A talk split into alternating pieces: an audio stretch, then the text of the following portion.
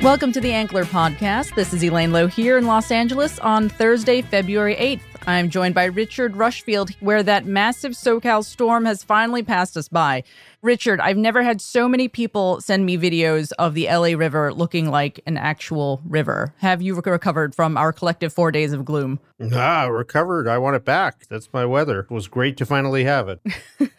And in case, listeners, if you were wondering what happened to Sean McNulty of the Wake Up newsletter, surprise, he's also here dialing in from earnings land in New York City, which is why, class, I'll be your substitute teacher for today. Now, Sean, is it true what the Wall Street analysts are saying? Are we indeed having a great quarter, guys? Uh, at some places, sure. Yeah. Some places, not so much. Three between the lines here. All right. Well, we're going to we're going to dig into that in a little bit. But before we get into this week's topics, the Ankler's new partnership with L A's number one N P R station, eighty-nine point three LAist, formerly known to some of you as K P C C, officially kicks off this week. Now, of course, LAist is Southern California Public Radio's flagship radio station and digital news site, and the Ankler team will be on air for entertainment segments throughout the day on Entertainment Thursdays. During its following shows, we'll have uh, Morning Edition, Air Talk, and All Things Considered, where Ankler reporters, including Peter Kiefer, Sean McNulty, Janice Min, Richard Rushfield, and myself, will be on from time to time. We'll be covering breaking news as it happens, as well as our own stories. And just as a reminder, you can read Richard, Sean, and myself here at the podcast anytime at podcasts at the ankler dot com. All right, so a big Q four earnings week this week with Fox, Spotify, and the New York Times all reporting their end of twenty twenty-three numbers. But the company getting the most attention this week is Disney. Okay, so for the numbers nerds out there, let's take a quick look at that. It uh, beat on per share earnings, came in slightly under revenue expectations, and lost about one point three million Disney Plus subscribers after increasing its price. So now it still has around one hundred eleven million subs, which is nothing to sneeze at. But that was not the biggest news coming out of the company, was it, Sean? Which is still, by the way, in a proxy fight with Nelson Peltz. The House of Mouse is taking a hefty one point five billion dollars stake in Epic Games, the studio behind Fortnite, and is entering a sports streaming service joint venture, which means that its own E S P N will sit alongside Fox and Warner Brothers Discovery. So, Sean, friends become enemies, enemies become friends. What's old is new again. How big of a deal is this? You didn't mention Taylor Swift. I mean, oh, we'll get to probably, Taylor you know, Swift. I mean, oh, oh, I'm sorry. Did I spoil the lead here? Okay. I'm like, the big news. I'm like, wait a second.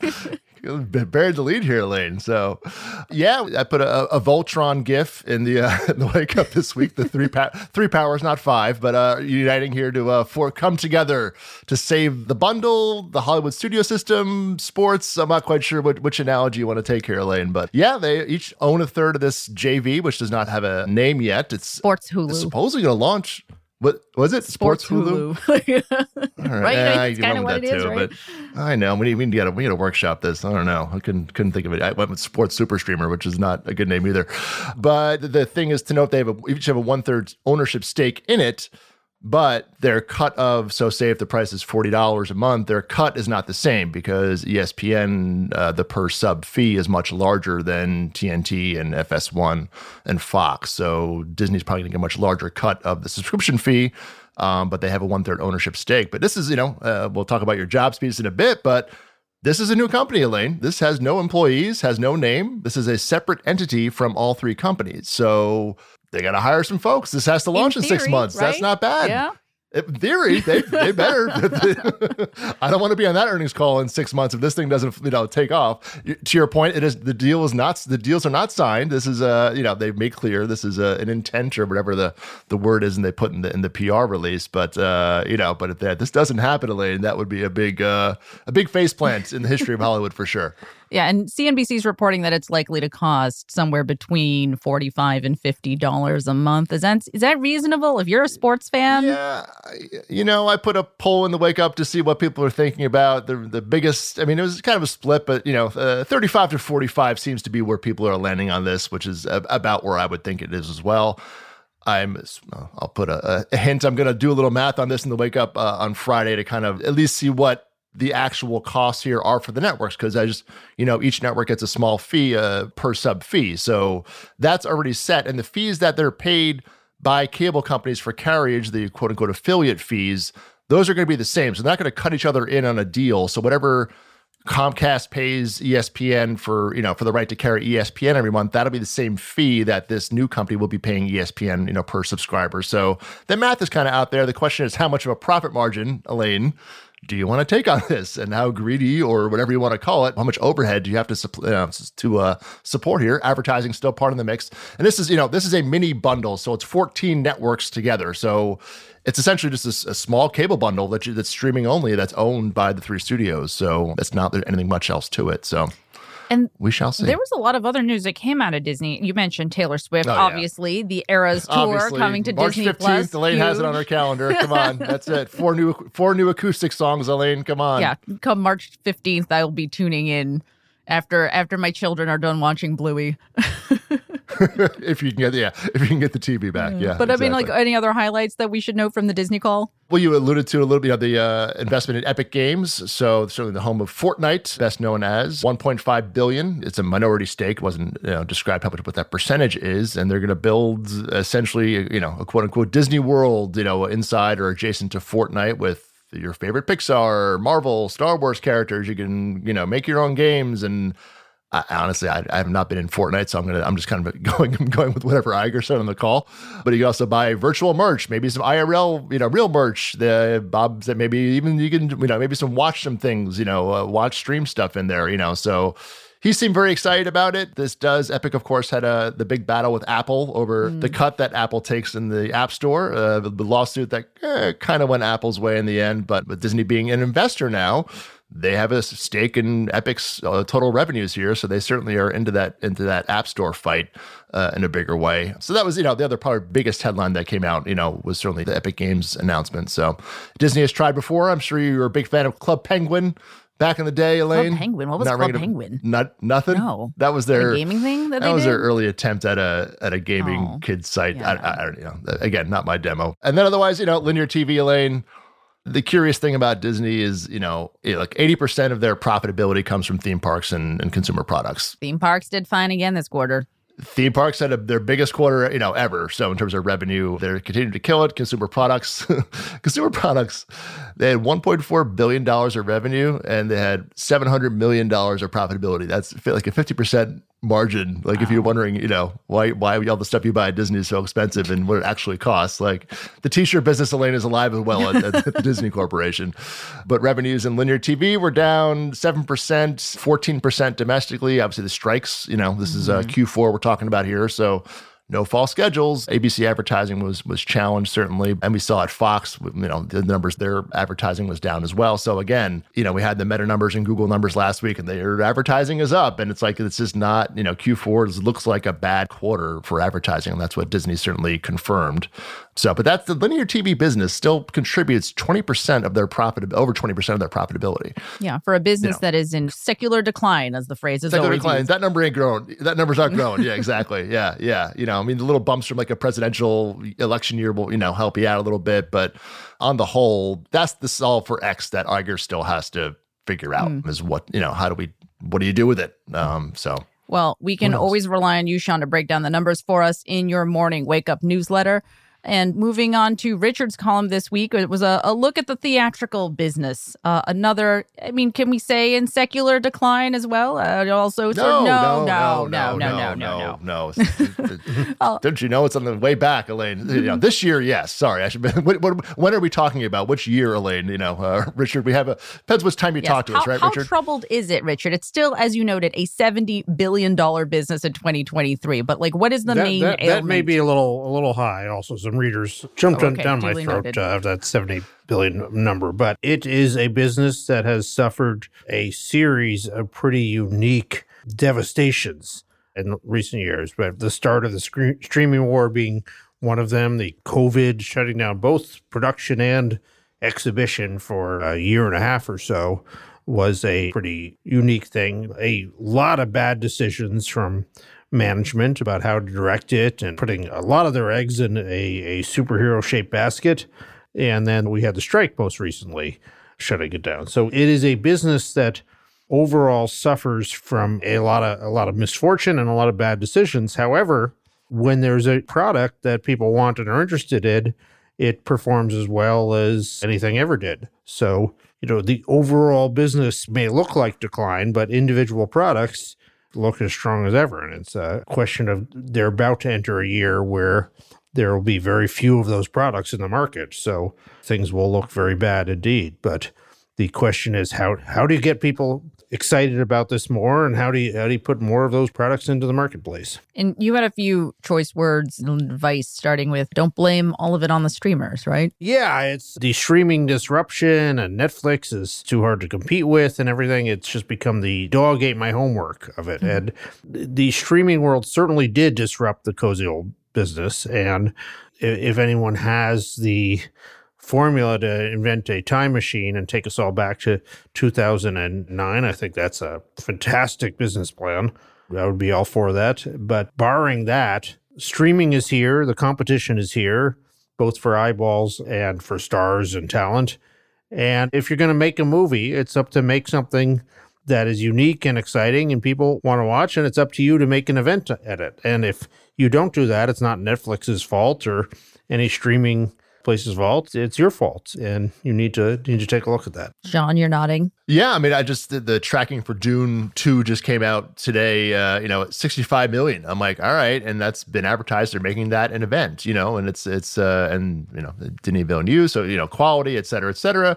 And that's, that's the job, you know, when you have Madame Web coming out, which is tracking is not looking, you know, the next Marvel test here, Elaine, and it's looking like kind of a fail at this point. We'll see what it does. So again, that's the, no fault that anybody else, the creatives at that studio and the people, you know, who put that together. So there's no, streaming is not, it's not because people are sitting home watching Netflix as to why people are, you know, not spending money at the movies. It's competition, certainly, but you have, Richard's right. You have to create these events. Richard, you, you mentioned a few times, you don't just go on Friday and see what's at the theater. It's like, you have to earn people's attention more and, and you know, which is the way it should be. It's, you know, it, that's a very healthy environment. And the bar to get people is higher. There's definitely more competition. Right. There's no, no question about that, but a yeah. business that is dying doesn't sell, you know, half a billion right. dollars of tickets to a period piece about nuclear scientists in the nineteen forties. Like, that is not a sign of a business on its last legs. That's a sign of a business that has a lot of latent demand that you just have to figure out how to tap into. Yeah. Finding the hits, Richard. Find the hits, yeah, right? Exactly. And um, among your slightly more controversial advice, embrace A I, Richard. Yeah. I mean, oh they, they, and this, yeah. this came out of the writers' strike, basically. The conversation all seemed to be like, how do we stop A I? How do we shut down A I? And I'm here to deliver the, the news to you. You're not. Go to any film school and grab a student and ask them, say, do you think we should use A I? And look at the response you get of like, what are you doing here, old person? Um, it's we should figure out how to make sure people are compensated for it and people control the rights to their films. That's important and, you know, something we have to do. But A I is here. It is coming, whether you're a production assistant or a line producer or a writer or a special effects artist. Either it will be part of your job or it will be part of the job of the person who replaces you, who has figured out how to use that uh, really well. So you can decide which one of those you want to be. All right. Well, as we welcome our new robot overlords, you can read Richard's full piece plus Sean's Disney breakdown over at the ankler dot com. Up next, Peter Kiefer joins us to dive into his recent features, including one on L A's toniest private schools and another on the documentary market. We'll be back in a moment.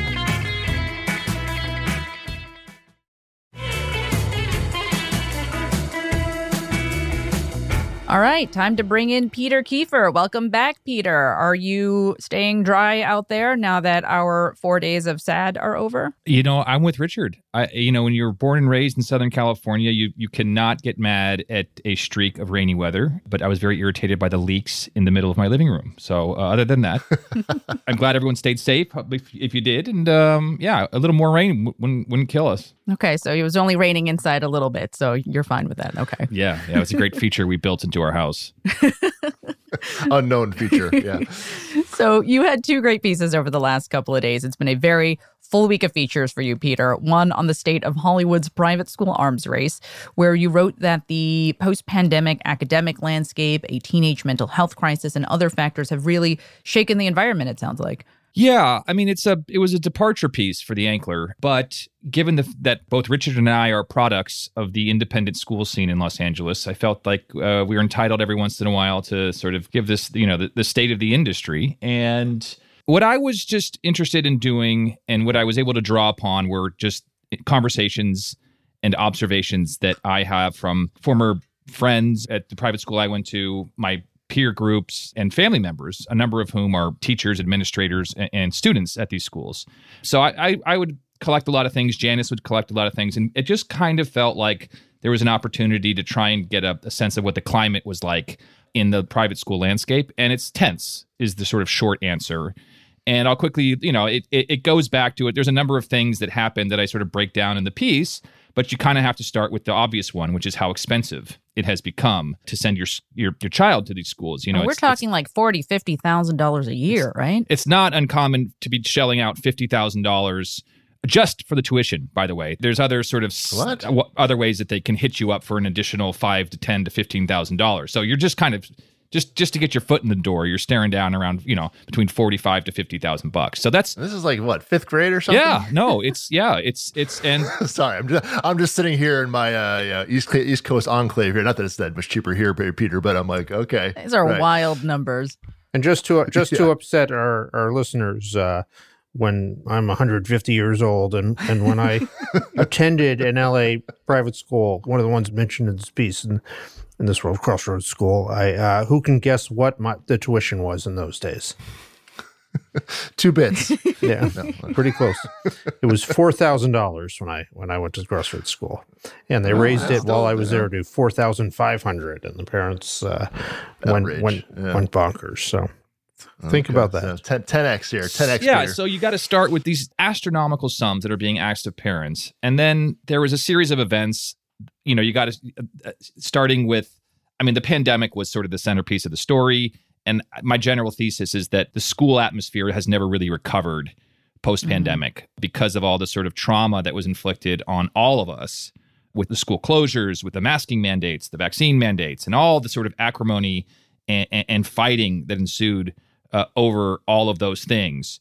But another flare-up that sort of triggered why we should wanted to do this story was the Israel-Hamas war, which I've reported on several times for the Ankler, but that has really stirred deep, deep anger and, and, and passions at a number of these schools.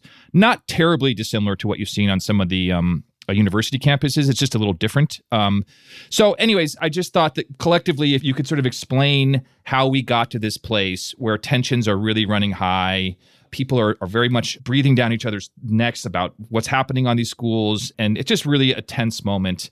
And the mental health thing amongst the mental health crisis among students, I think, is an extremely important thing that we all need to be both aware, aware of and sensitive to. It's fascinating, especially as somebody who was a product of the Chicago public school system. It's a, a world that I have no insight into, at least until now.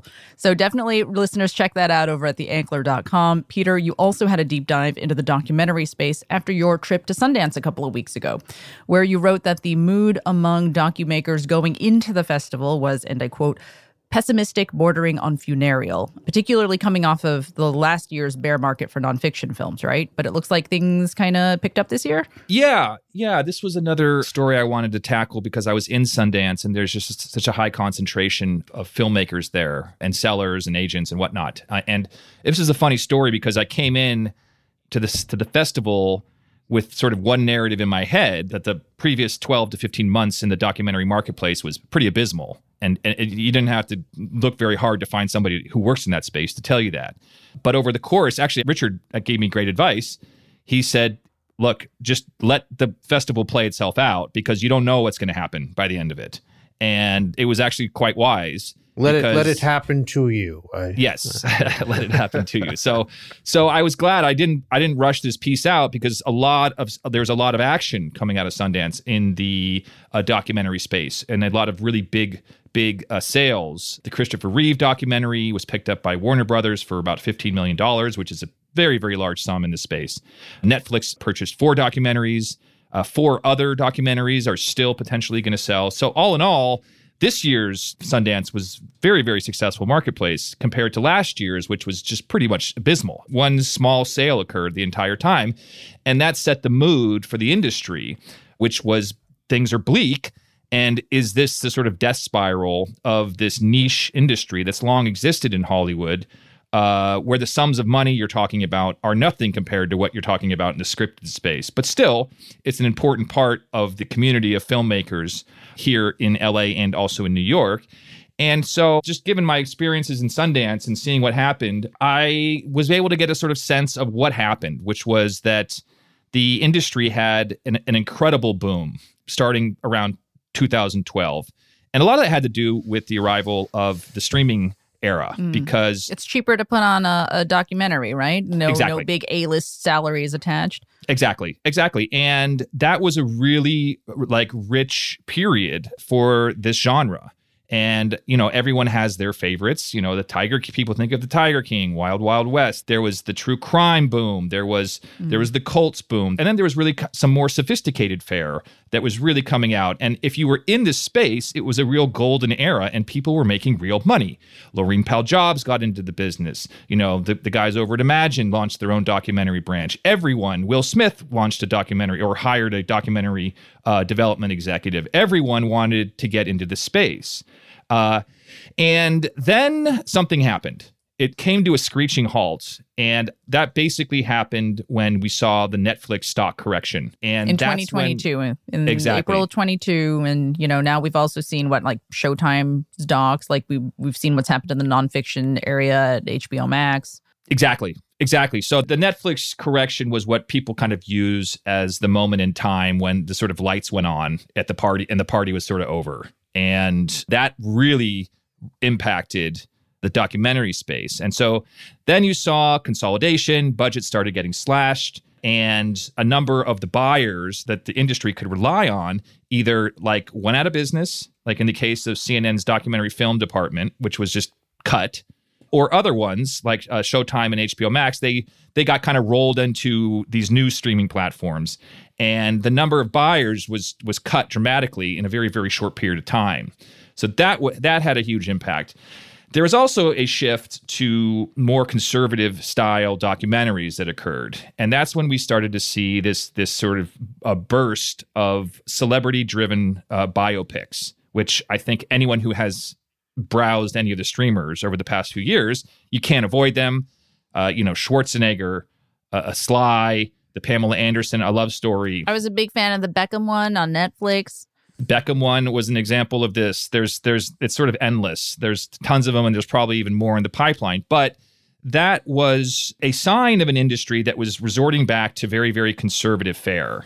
And it upset people within the industry because the filmmaking community, uh, of, of the documentary filmmaking community, is really kind of driven by people who are on a mission to tell sophisticated, hard-hitting stories. They are very much in the family of journalists, largely. There's an artistry that comes with making a documentary, but they wanted, they're truth tellers. And I think largely they are journalists too. So when they saw the trend away from the stories that they wanted to tell to the ones that Arnold Schwarzenegger wanted to tell, there was some concern about what was happening. And is there a place for sophisticated uh, uh, documentaries in this new streaming landscape?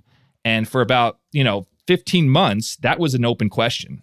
And I think why this year's Sundance was so important and heartening to people was that you saw a kind of a return, because a number of the titles that sold, they fall into the category of like, you know, kind of difficult, sophisticated stories. So it was a real welcome sign of life for an industry that's been suffering through real sort of existential questions about what the future holds for it in this new streaming landscape where everyone is sort of battling with a deep insecurity. Mm, because the thing you note about these celebrity docuseries is a lot of times they're produced by the celebrity, right? Like it's not yeah, really, exactly, yeah. it's not really like yeah. a deep, objective probe. Independence. Yeah, yeah. Yeah, yeah.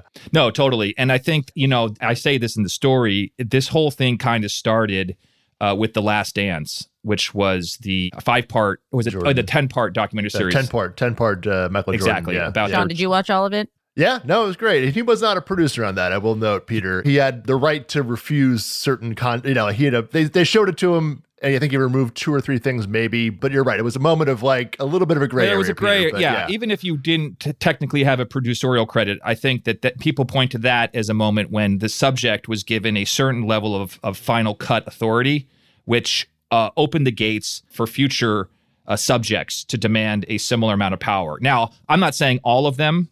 I certainly, most of them don't have final cut, I'd say, but they definitely, you start getting into a gray area of what, all right, so where... Where was yeah, when the your line? Name's on it, it's, you know, yeah, I mean, right, and as a producer. Exactly, yeah. exactly. And so, and that, you know, that's fine. I think that th- there was a time when people were okay with a certain amount of these types of projects, as long as the market allowed for the other more hard-hitting stories that we've seen come out in the past six, seven years.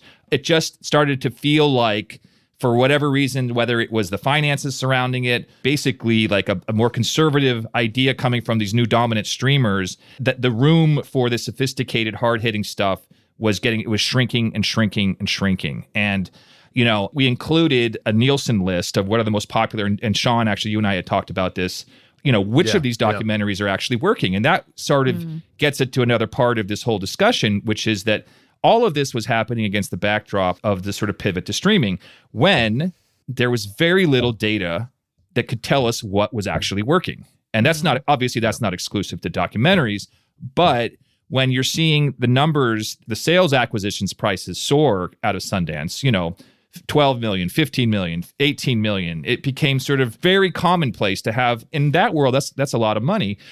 That's a lot of you're, money, yeah. You're, you don't know what your return on investment is in a world where no one's putting out their viewer data. So then that makes people start qu- scratching their heads, questioning, well, why are we taking these bets? And is it actually worth it? Some of these products are quite risky, and there could be some P R blowback. And then you get into the, well, it's worth it for the awards race. And mm. so then there's a deep onus on and pressure for the big doc acquisitions to perform on the award circuit.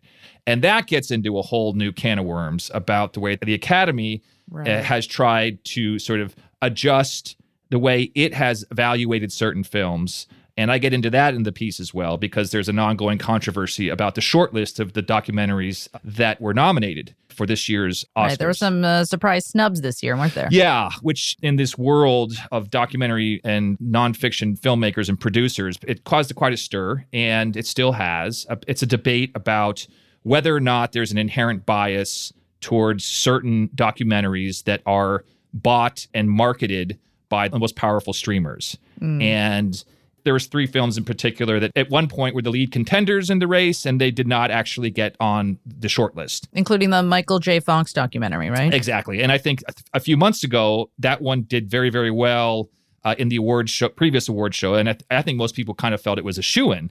So there's just been a lot of hand-wringing and sort of phone calls going on about, what? So what's your theory on why these films got snubbed? There's any number of reasons why these films, because the five films that, that are on there are all, are quite good. It's just, you know, there's so many things at play, and there's so much insecurity. And I think that that is really kind of the thing that's driving this moment of this sense of crisis, is that everyone is deeply insecure, because there was a time when you could make a living doing documentaries, and it felt like you could have, you, you had decent sized budgets. And there was, there was an opportunity there for a while where you were like, wow, this is great. And I think that era's not dead, but we're definitely in a new phase right now. And the question will be, can we go back to that old phase, or is this sort of the new reality and everyone's just going to have to deal with it? I mean, that kind of feels like the recurring theme of so much of the industry. I mean, I was right, very familiar Sean, yeah. conversations I mean, it's there, like, uh, Elaine, Sean, yeah, Richard, yeah. every week I feel like we're talking about some other part of the industry that just isn't the way it yeah. used to be, and well, we're all yeah, just going to have to get alert, used to it's this not going normal. Back. Yeah, yeah, exactly. Yeah, it's it's not going back to whatever it was. Nothing, nothing ever has. I think Richard, you even mentioned that. You know, when in the history has anything gone back to the to what it was like ten years ago? I don't. You know, this has never happened in our business. I don't know why anybody expects you know it would change now, Elaine. But yeah, it is. Uh, interesting, inter- interesting to hear how it, how it flows through the documentary part. We, we think we're special here, but what business in the world is doing right. is doing well, yeah, things like exactly. they did it in the nineteen nineties right now? Yeah, but I think the, the only thing that sort of is worth noting is that this world of documentaries, there was never really huge sums of money. And so the shift they're feeling it in a way that I think... It's going from small to smaller. It's going from small to smaller. And I think the scripted world, you're still talking about, in, in many instances, pretty large, gargantuan sums of money uh, swirl that are swirling around. And I felt, you know, so I think this one is, uh, the, it's particularly acute. It's being felt acutely uh, mm. more so than you will in some of the other areas of the entertainment business. Yeah. Well, everyone, you can read both of Peter's pieces over there at the ankler dot com. And you should also check out the latest from Claire Atkinson, who has a juicy look into the world of T V news stars like Rachel Maddow and George Stephanopoulos, and why the world of eight-figure paydays is likely coming to an end. Uh, naturally, TikTok and A I have something to do with it. Up next, we'll be talking about jobs in Hollywood and where to find them, the subject of this week's series business newsletter. We'll be back in a moment.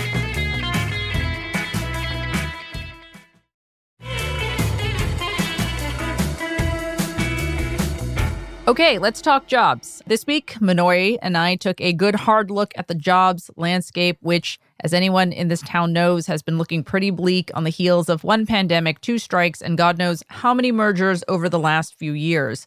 So I don't know what the vibe is in New York, Sean, but out here, it's not great. Yeah, probably not. We're a little more diverse here in New York, but uh, I will note on the Disney call that they're going to hit their seven point five billion dollars worth of efficiencies by October, uh, as planned, and may, maybe a little bit more. But they did put a caveat that they will still be looking for more, very broad, but you know, we want to, read, as you know, reading between the lines on this stuff is always uh, the so question layoffs. mark here. So they're layoffs not, they're not saying, done Sean. looking. Well, they're not done. If anybody thinks it's over, uh, there was no guarantee of like, yeah, that's over with, we're good. It's like, no, we're still looking for quote unquote efficiencies. So interpret that as you like, uh, Elaine. So do we have to go to Saudi Arabia, Elaine, oh or what do we uh, what do we have to yeah, go for the jobs I'm, here? Uh, you had a lot of options here in this piece, so walk me through what where where are where are the jobs, Elaine? Okay, so like a notable stat for our listeners first, the Otis College study on L A's entertainment workforce says that Hollywood employment plunged twenty-six percent from a post-pandemic high in August of twenty twenty-two. And they also say, you know, it wasn't really the the strikes. It wasn't really the picket lines. The the quote unquote more enduring threat actually has come from the years long arms race among streaming services yeah. that put subs growth over profitability. And, you know, like I think we've sort of seen the trickle down impact of that on the jobs at studios and at production companies, because Minori and I talked to executive recruiters and studio executives and writers to get a sense of what the landscape looks like. And also whether like traditional, no, not even traditional, but like recent safe havens like video gaming is still an appealing right. place for entertainment staffers looking to make a leap outside of legacy Hollywood. And given that we saw, what, nineteen hundred layoffs over at, you know, Microsoft and Activision Blizzard, and, you know, over five hundred yeah. layoffs at Riot Games, including a very proportional cut in their entertainment division, as we've learned, like not looking as robust, but still better off than legacy entertainment, which I don't know if that's heartening to anybody to hear, but it's not, right, it's, it's right. there's still some growth there. And, you yeah. know, like we also heard that there are some pockets of growth if you look at like legal or marketing or distribution. Right. But if you are a creative, if you're a creative executive or a writer or producer, it's still pretty tough out there. And one of the executive recruiters we talked to, this guy at Korn Ferry, Bill Simon, he says that the studios are likely going to be pretty cautious still over the next twelve to eighteen months. So, you know, that's the scene out here. Yeah, there was a phrase, uh, survive till twenty-five was something that came up in your yes, piece. Yes, that's what one of the writer's assistants was telling me. He, he was like, yeah, survive till twenty-five is what my friends and I are saying out here, and that's the that's the phrase that's going around. And it kind of feels that way on the studio side as well. I was talking to one S V P level executive who has not been working since early twenty-three, who is now looking into applying to be a substitute teacher because mm. you know, there are there's just nothing available right now. And so the idea is just hang in there until the job market picks up again. Yeah, but you look, look at the timing on this stuff, Elaine. A lot of those layoffs, you know, we're coming up on about a year anniversary, maybe even more so for some of them. Mm-hmm. And, you know, severance for maybe some may have been, you know, a year or whatever it might be. So we may be coming up in that time where the comfort level for a bunch of people who were, you know, unfortunately caught up in that, and if you haven't landed somewhere else, could get a little dire out there. But you're still going to be covering this. Only people, if you have stories or insight, should be contacting you, I'm sure. This will be a, a theme you'll be continuing up on in series business going on here yes, going forward. Yes, please. Uh, anybody who wants to share their story, I'm at Elaine at the ankler dot com. You know, we've heard from so many readers and would love to hear from more. So looking ahead to this weekend, there's something called mm. the Superb Owl happening. Is that right, Sean? Oh, Taylor oh, Swift boy. may that, or may not be there. I mean, Yeah, sounds right. uh, Taylor Swift will, uh, well, uh, unless there's uh, turbulence from uh, flying from Japan to Las Vegas, the big the big flight tracker. She, uh, I feel was, like I've read like a half a dozen stories about like, can Taylor Swift make it to the Super Bowl oh, in God, time from Tokyo? Were, yeah, exactly. I know. I was like, oh, the, the West Wing episode explained it. I'm like, or you just look it up online. Like, it's simple, you know, time math. But yeah, she has a concert the day before, and uh, we're, I guess, in Japan, so she will be flying. The game starts at kickoff is six thirty, Elaine, Eastern time here. Thank on you. Sunday. Information so, I needed to know for sure. I'm sure you knew exactly when it was starting, but just uh, just for the for the cheap seats out there, out in Las Vegas. Yes, so big uh, Chiefs and Niners game on Sunday, and we're watching to see it's on C B S. So uh, how many? I think this. I mean, the, the you know the advertising pieces have been coming out this week, and a lot of ads have been, been dropping as well. So it, it'd be a lot of celebrities, guys. You're gonna. I mean, it's like. Like, it's like an expensive more one, than, like, too, isn't it, out there in Vegas, to be there if you're, if you're a fan. Yeah, the tickets are, I mean, it's supposedly all-time high. You know, it's, just, it's kind of a secondary market for that. What are your plans, John? Elaine, I, well, as I do every uh, weekend with my big football games, I'll be watching for the ads and the wake-up newsletter on Sunday night. After the game, I'll be recapping who spent what? That's seven million dollars, uh, seven million dollars for thirty seconds out there, oh, Elaine. Lord. So who's putting the big bucks up? Is there a version, like a P V O D version of uh, the Super Bowl we can get that is just like Taylor Swift sitting there and the halftime show and the commercials? The Taylor King that doesn't and, doesn't uh, have Usher. People throwing balls at each other and running around. Richard, you know what? In about three years, I'm sure a streaming service will have exactly everything but the game that, will be uh, on the, Peacock. I, I would uh, totally get yeah, the, that. If, the Rushfield feed uh, coming out there. Yeah. Richard, yeah. Peter, what are your Super Bowl watching plans? Yeah. Peter, oh, what yeah. do you got? You're watching this, Peter? Come on. You're with me, right? Oh, yeah. I'm watching it. We're threatening to actually have uh, a few friends right. over to our house. And I think, I know, but I think we're going to try something different. We're going to turn the mute off and then just put Taylor Swift albums on the entire time and try and watch. Oh boy! I like this watch because my daughter and my my wife oh, are big man. Taylor. We're just we're a Swiftie household, so I, we're going to try. Album are you going to start with? Is this like a red? Yeah. Are we starting with well, it, it reminds me of, I just came up with this brilliant idea. It reminds me of that old uh, when you when you'd watch Uh-oh. the Pink Floyd stuff. Do you remember when you'd like put a movie on and Wizard of oh, Oz? Was it the Wizard, Wizard of Oz, Oz. exactly. Oh, like and it syncs up exactly. So yeah. I'm hopeful that uh, if I put on the right, if I select the right Taylor album, it'll sync up perfectly with the actions on the field. So, anyways, no, I'll I'll be at home with my family with a few friends over, and I'm looking forward to the game. Okay, I look forward to your review of a Cardigan narrated. A folklore era narrated Super Bowl. What about you, Richard? Super Bowl day used to be the perfect day to go to Disneyland because it was so empty. I've done but, that. Sure. But yes. too many people I've, got yeah, wise that to that, sense. And, and now it's been ruined, uh, so it's it's not uh, right. not empty I, anymore. I went to Disneyland on a rainy Super Bowl Sunday once, and That's it was perfect. the best. You could yeah. just walk onto any ride. It was like it was it was insane. Like the the Griswolds in Vacation, yeah. just like popping on the ride. It was, no, it, it is so good. People got too wise to it, and now it's actually pretty crowded on Super Bowl days, I hear. All right. Well, that is a wrap for this week, folks. Sean will have his box office breakdown and the breakdown of who spent the big bucks to advertise in the Super Bowl this year on Sunday night in the Wake Up newsletter. And on Monday, Minori and I will have another series business newsletter where this time we're going to talk labor and whether another strike is on the horizon on this side of the pond and the other. So you'll get all of these mm. stories and more as part of your Ankler subscription, including access to the full suite of Ankler newsletters and podcasts. And you can subscribe at the ankler dot com. Also, email us anytime at podcasts at the ankler dot com and follow us on social media. We are on X and Instagram and all of that. Of course, thank you for listening. We will see you next time.